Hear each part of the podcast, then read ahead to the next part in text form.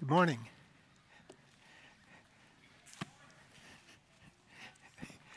I said, Good morning. Thank you. I know what you're thinking.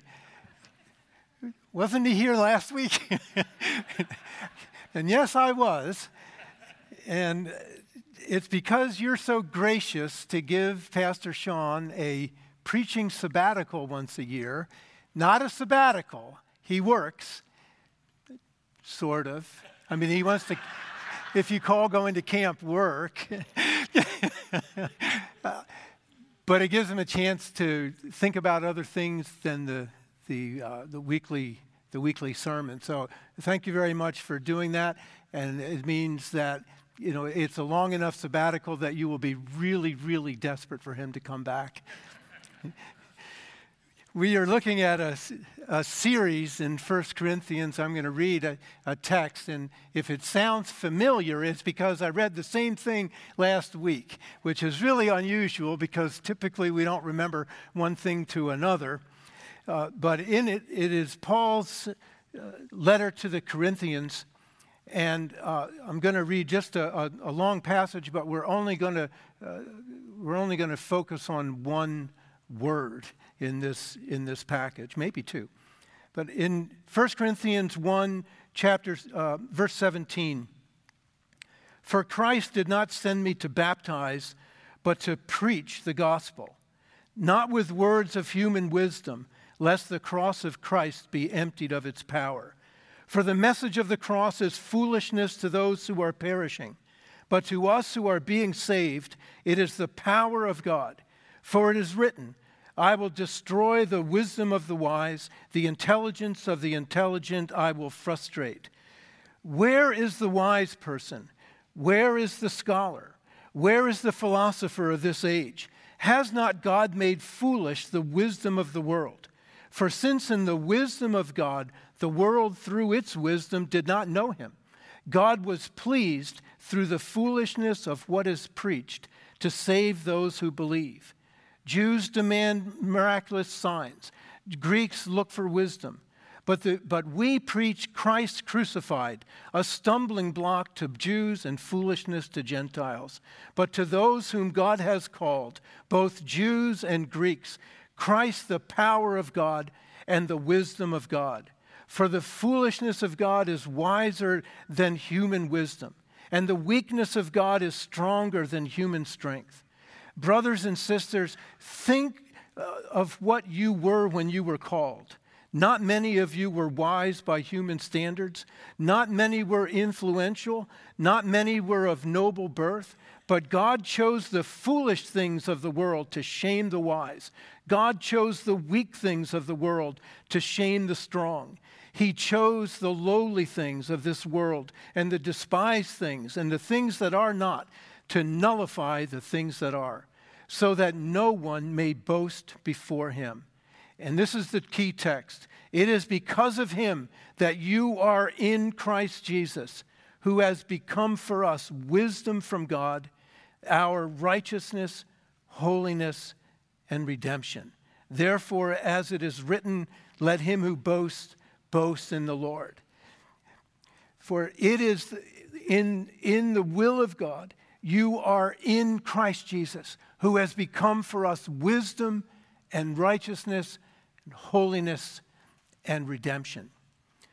I was reminded of an old joke. You've heard it a number of times, I'm sure, of a Sunday school teacher was uh, wanting to make an illustration from an animal, and she wanted the class to uh, say which animal it was. And she said, I, um, I live in the trees. I jump from branch to branch. Nobody is saying anything. I'm usually, I eat nuts and hide them for the winter. And nobody's saying anything. And I'm usually gray, sometimes brown, but mostly gray. And I have a bushy tail. And nobody is saying anything until finally one kid says, You know, I know the answer is Jesus, but it sounds like a squirrel to me. well, for Paul, the answer is Jesus. Whatever the issue is foolishness, darkness, uh, uh, unable to discern the, the truth of God, the answer is Jesus is our wisdom. Guilt, shame, brokenness. uh, separation from God and, and under his judgment, the solution is Jesus, our righteousness. And that's what uh, we'll be looking at today. Last week we, we looked at wisdom and uh, read a long passage in Proverbs. And one of the things that we might have missed was in Proverbs 18, you have the call of wisdom to come. Simple people, come, learn God's wisdom. It's available to you. And one of the things that uh, Lady Wisdom said was, My gifts are better than gold, even purest gold. My wage is better than sterling silver. I walk in righteousness in paths of justice. That wisdom leads to righteousness. It's not enough just to be smart. We have a lot of smart people in the world, shrewd people that can devise a plot or a plan and accomplish it. But it isn't wisdom unless it is based on the righteousness of God. And the righteousness of God is His basic character to do what is right. Do what is right in relationship, do what is right as He rules the world. And uh, uh just a couple scriptures out of uh, many. Uh, that in Deuteronomy 32 4, He is our rock, His deeds are perfect, everything He does is just and fair. He's a faithful God who does no wrong. How just and upright He is. Psalm 89 14, righteousness and justice are the foundation of your throne. Unfailing love and truth walk before you as attendants. Psalm 71 uh, 1 and 2. Oh Lord, I have come to you for protection. Don't let me be disgraced. In your righteousness, save me, rescue me, turn your ear to me and listen to me. That the, the, uh, we, we think of righteousness as duties and uh, conforming to a standard, and that's true, and the standard is God Himself. But righteousness in the Bible is not a passive idea. Righteousness is an, act, an active idea. It is God doing what is right, or you could say, putting to right that which is wrong. There's a, there is a, uh, as this psalmist said, in, in your righteousness, save me. It is, it is when he acts according to his character that he saves people. Now, you, you don't have to be a genius to realize that there is something seriously wrong with the world today, and always has been. And we looked at wisdom last week, and we, we found that Uh, the, the wisdom of God was how He created the world, was through His wisdom. But it's also how He rules the world is through his wisdom. And this causes a problem because we look at the world and it doesn't seem like it's based on wisdom or righteousness.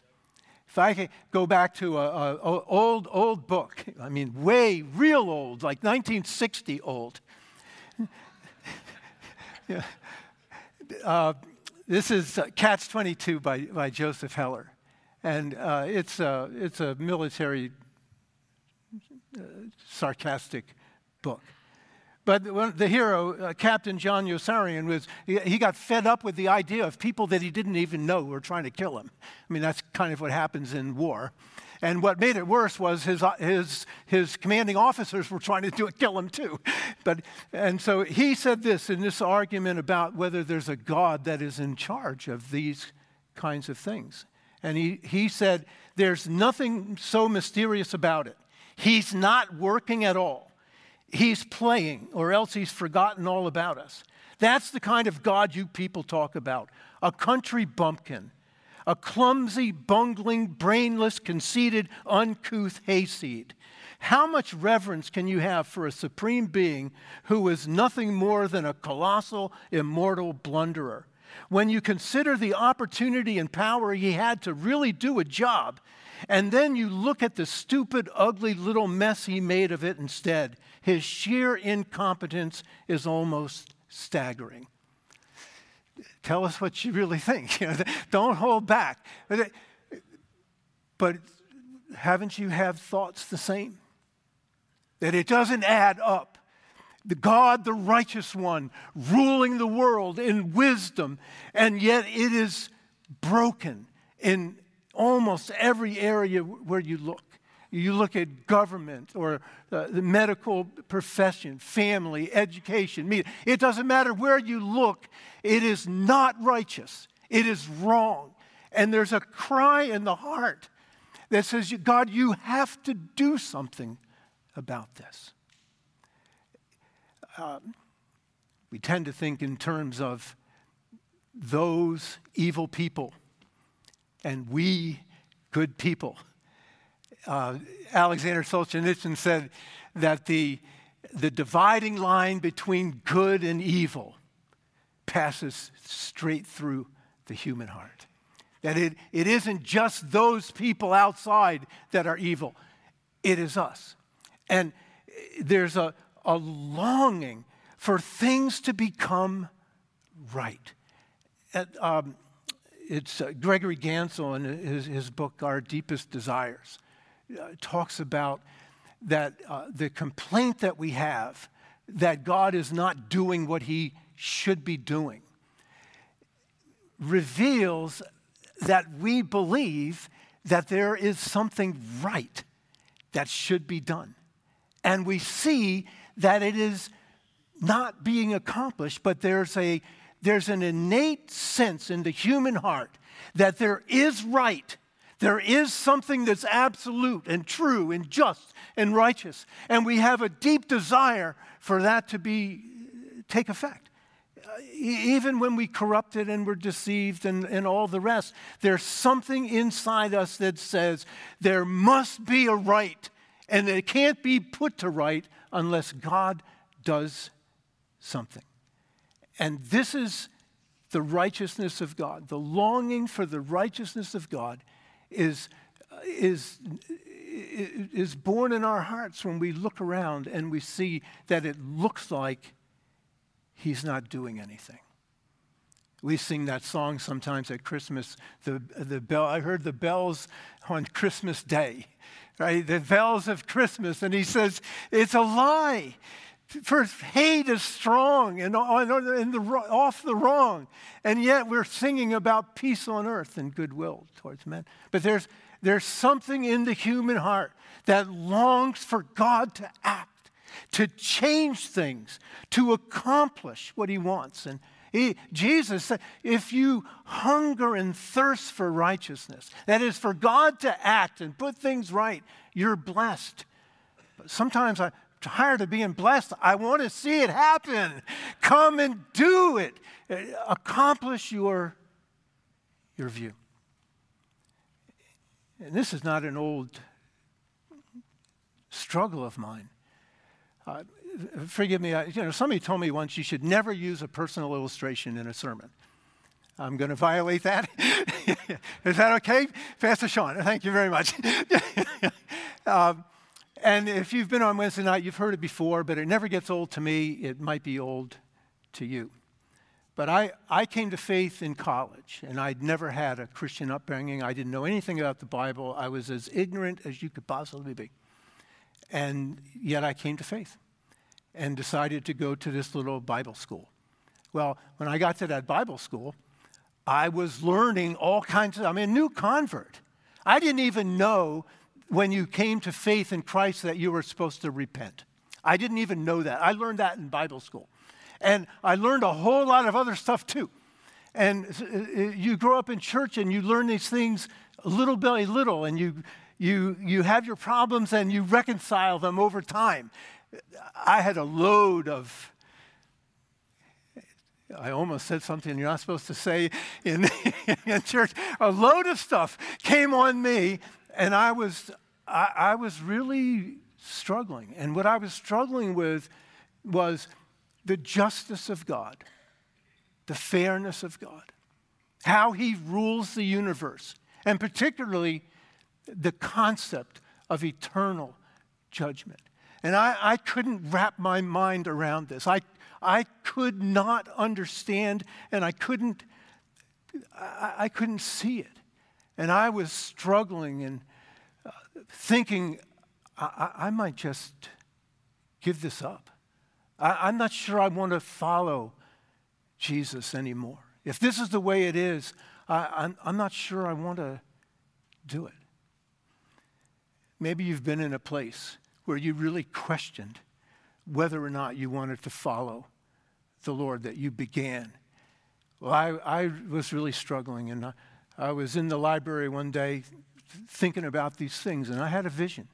And I, I say vision because I don't know how else to describe it, but it, it wasn't like a prophet or any, anything like that. It was more the Lord took my mind in a direction that I, I never would have taken it because I didn't know enough to take it that way. I, I know He took me in a way that revealed something that I wasn't even asking.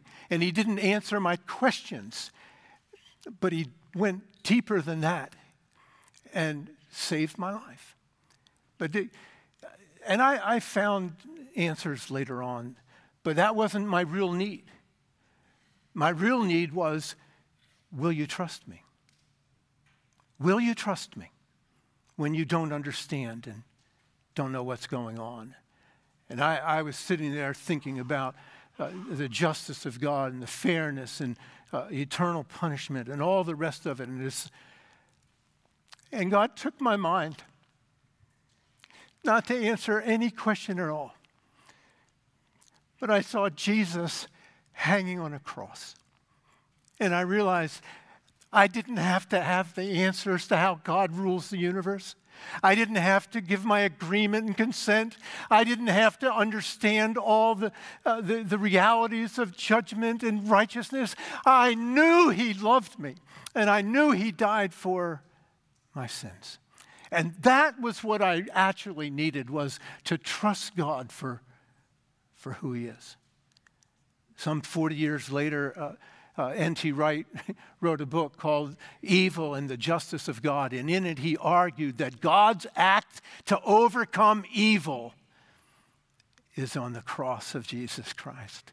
And I think he's, I think he's right.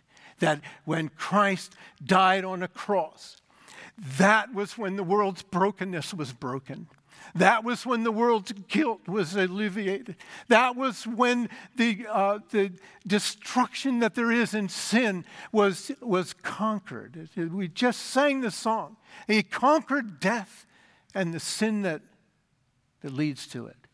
And so when we see Jesus on the cross, all our questions about God's rule and His justice, His providence, His activity, His seeming inactivity diminish in comparison. With the grandeur of his love through the cross, he conquers evil in men and in the entire cosmos. This is God's way to overcome evil. It isn't just the power, it's the power of the gospel of Christ hanging on a cross, dying for my sins, becoming sin that I might become the righteousness of God in him. That's what God is doing to overcome evil. This is the fulfillment of the hope of the Old Testament. In, Jeremiah, uh, he, Jeremiah says, The day will come, says the Lord, when I will do for Israel and Judah all the good things I have promised them. In those days and at that time, I will raise up a righteous descendant from kingdom, King David's line.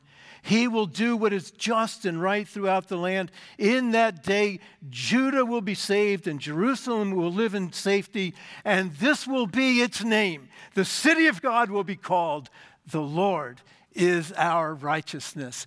That's the word that Paul has here that Christ is our righteousness. It isn't just what he does, but what he does in Christ to provide and to execute righteousness for us. So, in the wisdom of God, we saw He creates the universe, He also rules it. And for Paul, he reveals his wisdom most, first and foremost, in the sacrifice of Christ to save people from their sins, to overcome the brokenness of people's sin. The world counts as foolishness and shameful for the Messiah to die on a cross. And yet it's there that he defeats evil. he puts things right.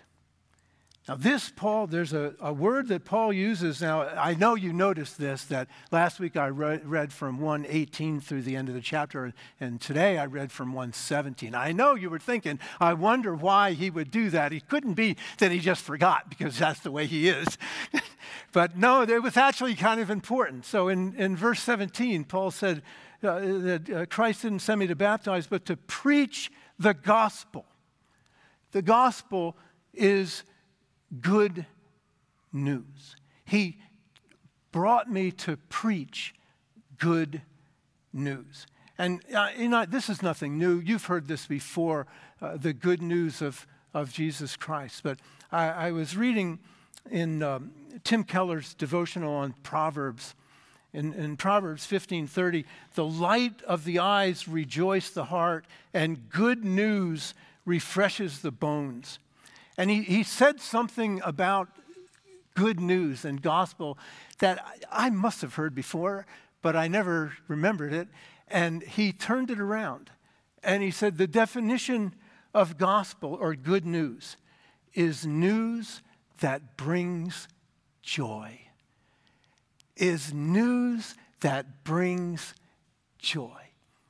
And that stopped me and started me thinking. And you, can imagine, uh, you, you, remember that Life magazine cover at, the, at VJ Day uh, when you know, the World War II is over and the, the streets are full of people and celebration just goes out uh, as, as the people rejoice in the, in the good news.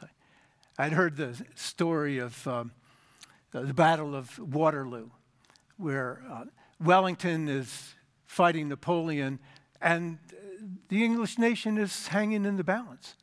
And, uh, you know, they're on the island, but they're waiting for news. And this is before email, before text messaging, before even wireless communications, no phone calls, nothing. All they had was a ship out in the ocean, uh, you know, waving semaphore flags to give the result of the battle. But it's a foggy day and they're looking with the telescope through to see the flags, and they, they see the flag say, Wellington defeated. And then the fog comes in, they don't see anything more. And so the news goes out Wellington is defeated. We don't know what this means for the, the nation. Napoleon is going to take over. The gloom and despair and um, fear, consternation, kind of like Jesus dying on a cross, supposed Messiah, now in a tomb. But in two or three hours, the fog clears and they see the whole message. Wellington defeated Napoleon. And that's when the celebration takes place. That's when the joy takes place. That the Lord is risen He's risen indeed. That there is a, a celebration and joy to hear the conquering of sin and death through, through Christ. And I started thinking of Islam. Uh, Islam means submission. That at the very heart of the religion, the foundation of the religion, is submission. And even Judaism not supposed to be, but it can be the, that the, at the very heart are laws to keep. But here, the foundation of the Christian faith is news that brings joy, news that brings celebration. And I, this may be odd for some of us because we don't always respond in joy when we hear the preaching of the gospel. And I, I don't want to spend a whole lot of time because there's so many reasons, but I picked out a few reasons why maybe the preaching of Christ dying on the cross and being raised from the dead to establish the righteousness of God does not bring us joy.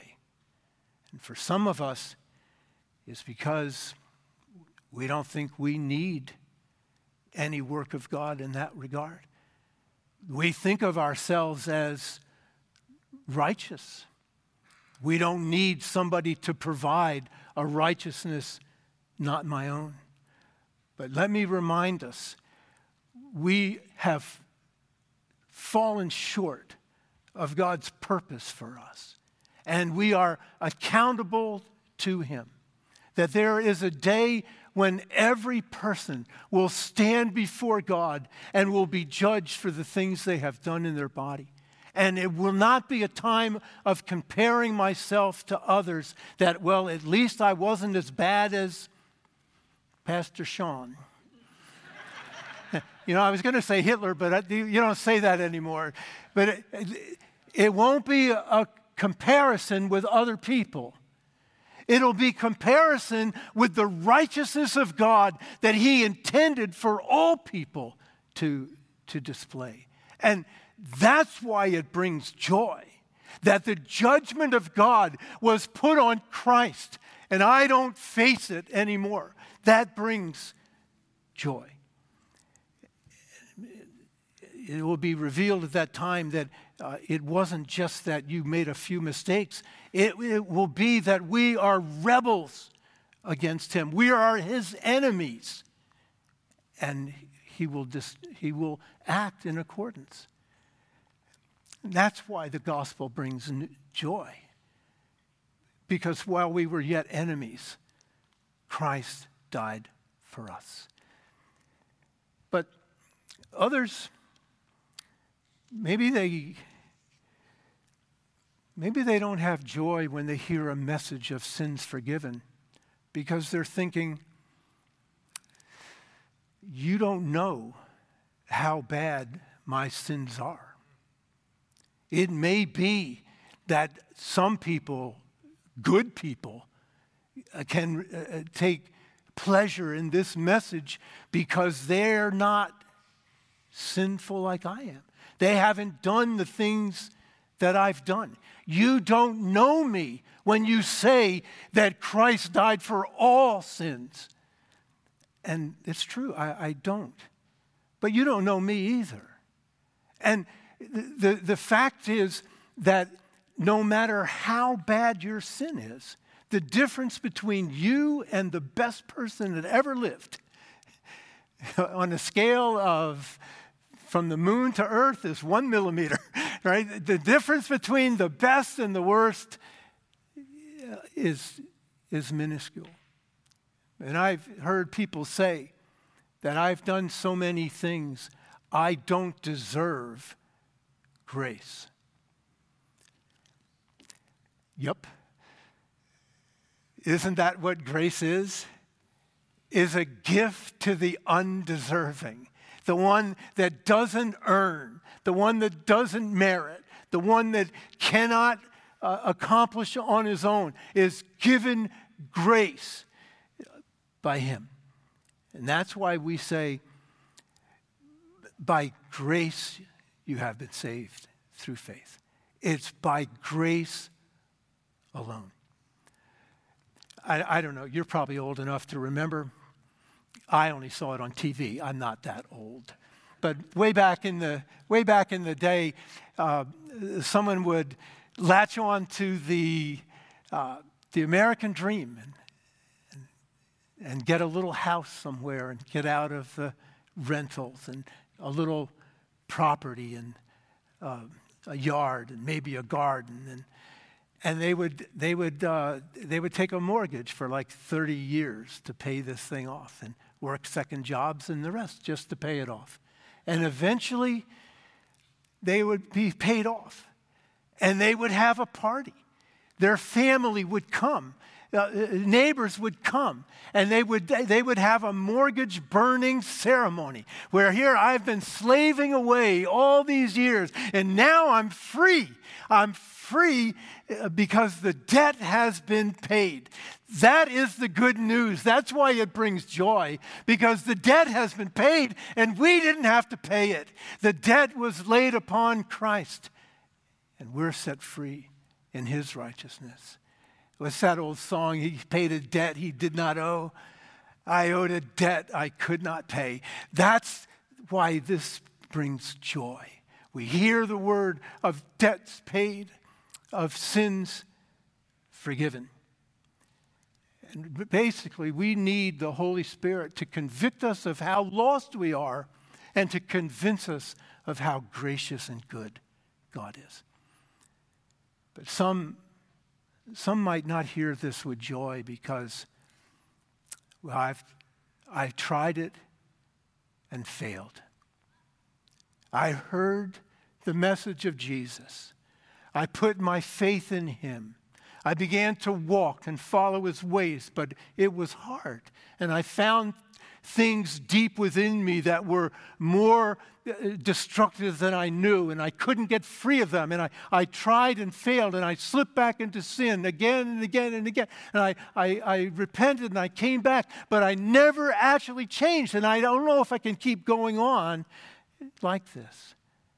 And I, I suspect that there are many people that can't hear this with joy because they began in grace by faith and then thought it was all up to them to earn God's acceptance, to merit his favor.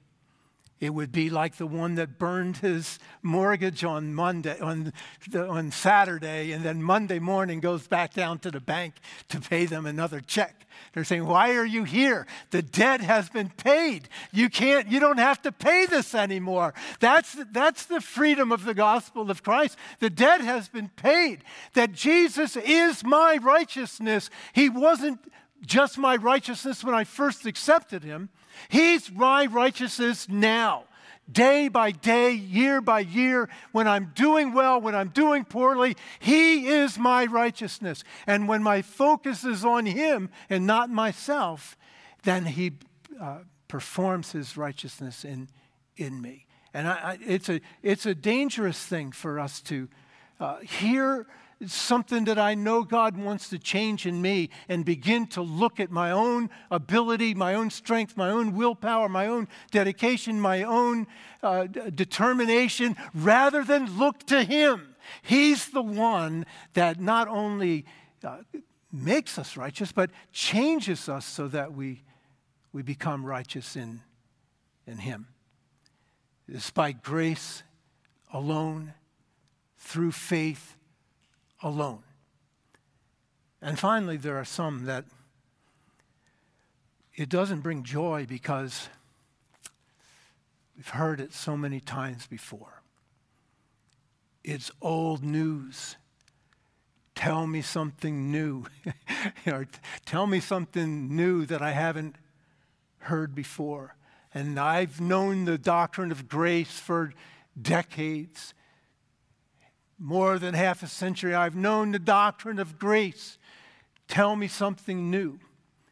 And we lose the wonder and joy of hearing sins forgiven, dressed in the righteousness of, of Christ. And I think part of our problem is we think of these things as doctrines. But our righteousness is not a doctrine. What does Paul say? Our righteousness is Jesus. Our righteousness, our salvation, our debt paid, our transformation is in a person. It's a contact with Him. And to lose the wonder of Him is, is what destroys the, the heart.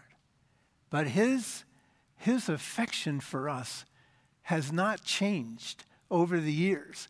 Our feeling of warmth and happiness and affection for Him may change, but His affection does not change for us.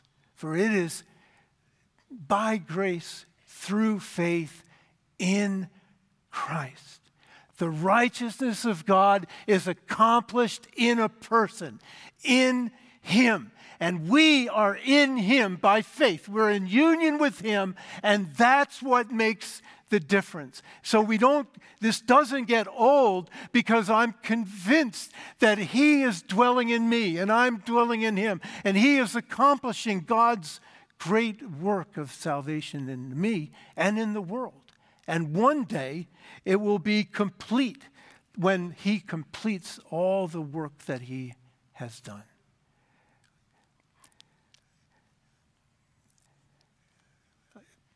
So Paul concludes this section with this word in verse 31 Therefore, as it is written, let him who boasts boast in the Lord. How do we keep the joy of the newness of the good news of Christ? It is in expressing praise and confidence and worship to Him. It's to lift up his name. It's to look to him, not to ourselves. It's to look to him, not to a doctrine or a truth, but to look to him as the person who took my sins upon himself on a tree and then called me to himself, drew me in, and provided for me everything that I need for life and godliness. What's that song we sing sometimes? When Christ shall come with trumpet sound, oh, may I then in him be found, dressed in his righteousness alone, faultless to stand before the throne. Our God and Savior, we thank and praise you that you are the perfect, righteous, holy God and you are doing a righteous work in the world, and you will accomplish all your purpose, and you have included us in that purpose. You took us that were unjust, un, uh, unrighteous, and despicable before you, rebels and enemies, proud and conceited and immoral, and you made us righteous in your Son. And, and it was because of the great price that He paid on his own cross. And now we stand in him, righteous and whole and holy. And we give him the honor and praise and glory that belongs to him and to him alone. Amen.